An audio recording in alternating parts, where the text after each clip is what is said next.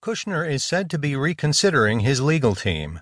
By Ben Protess, Jessica Silver Greenberg, and Sharon Lafraniere in the New York Times U.S. section.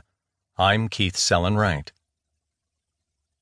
Representatives of Jared Kushner, President Donald Trump's son in law and senior advisor, have quietly contacted high powered criminal lawyers about potentially representing him in the wide ranging investigation into Russia's influence on the 2016 election, according to three people briefed on the matter.